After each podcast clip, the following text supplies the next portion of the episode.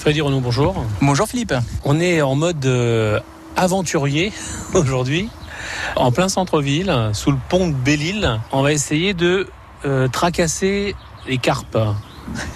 Oui, c'est exactement ça. Là, on est en mode tracker, on est dans des petits coins, des petits recoins même, euh, sous les arbres, proches des, des ponts, dans les nénuphars.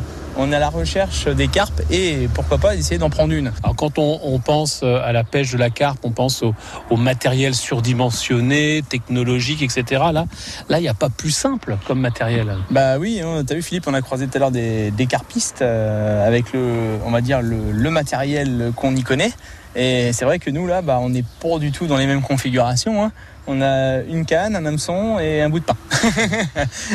Donc ça reste très simple. Bien sûr une épuisette parce que bon, quand même les poissons qu'on vise, c'est des beaux poissons.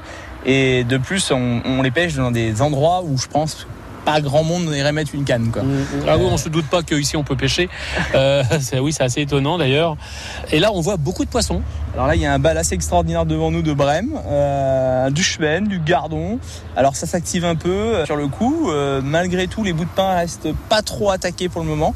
Euh, voilà, faut que tout ça se mette en marche et lorsque les, la concurrence alimentaire, ce sera que le pain euh, se- sera bien mouillé, qu'il libérera des particules. Là, il a commencé à libérer les particules, c'est pour ça que les poissons tournent beaucoup comme ça et que bah, les carpes vont se mettre en alimentation. Le, le bal va se transformer en, en des aspirateurs en surface.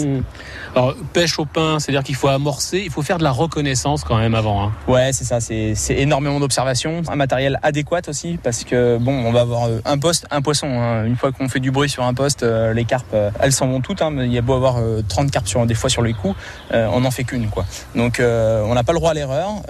C'est des pêches très, très, sensibles, avec une grosse charge d'adrénaline quand on voit la bouche de la carpe venir prendre son bout de pain et le fil se tendre. Puis après, bah, les combats sont assez hippiques parce qu'on les prend dans des, dans, dans des endroits euh, très compliqués de pêche.